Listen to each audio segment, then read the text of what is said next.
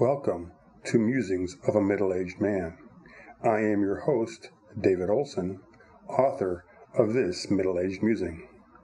Dear God, sorry to disturb you. I feel I should be heard loud and clear. We all need a big reduction in the amount of tears, and all the people you made in your image see them fighting in the streets cause the can't make opinions meet about God. I can't believe in you and the devil to ecstasy, dear God. When I look at the pervasive evil consuming the world, I find it increasingly difficult to believe in a benevolent God, a loving deity. Politicians from all countries are calling for jihad in God's name. Mass murderers are killing because God supposedly whispered kill to some bigot in a dream.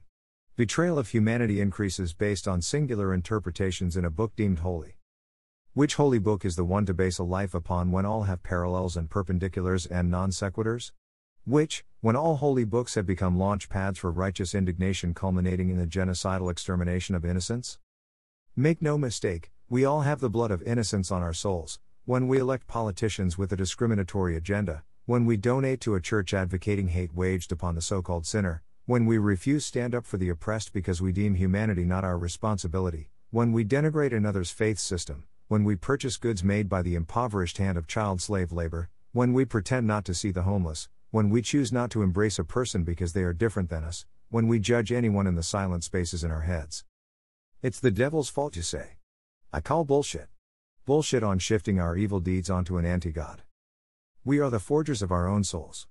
We let our souls grow cold when we fail to freely heap love onto another human being. Our hearts atrophy whenever we look upon and judge another soul as lesser. We become the devil when we judge another. Judge not lest ye be judged, saith the good book, a powerful phrase frequently ignored by the devout.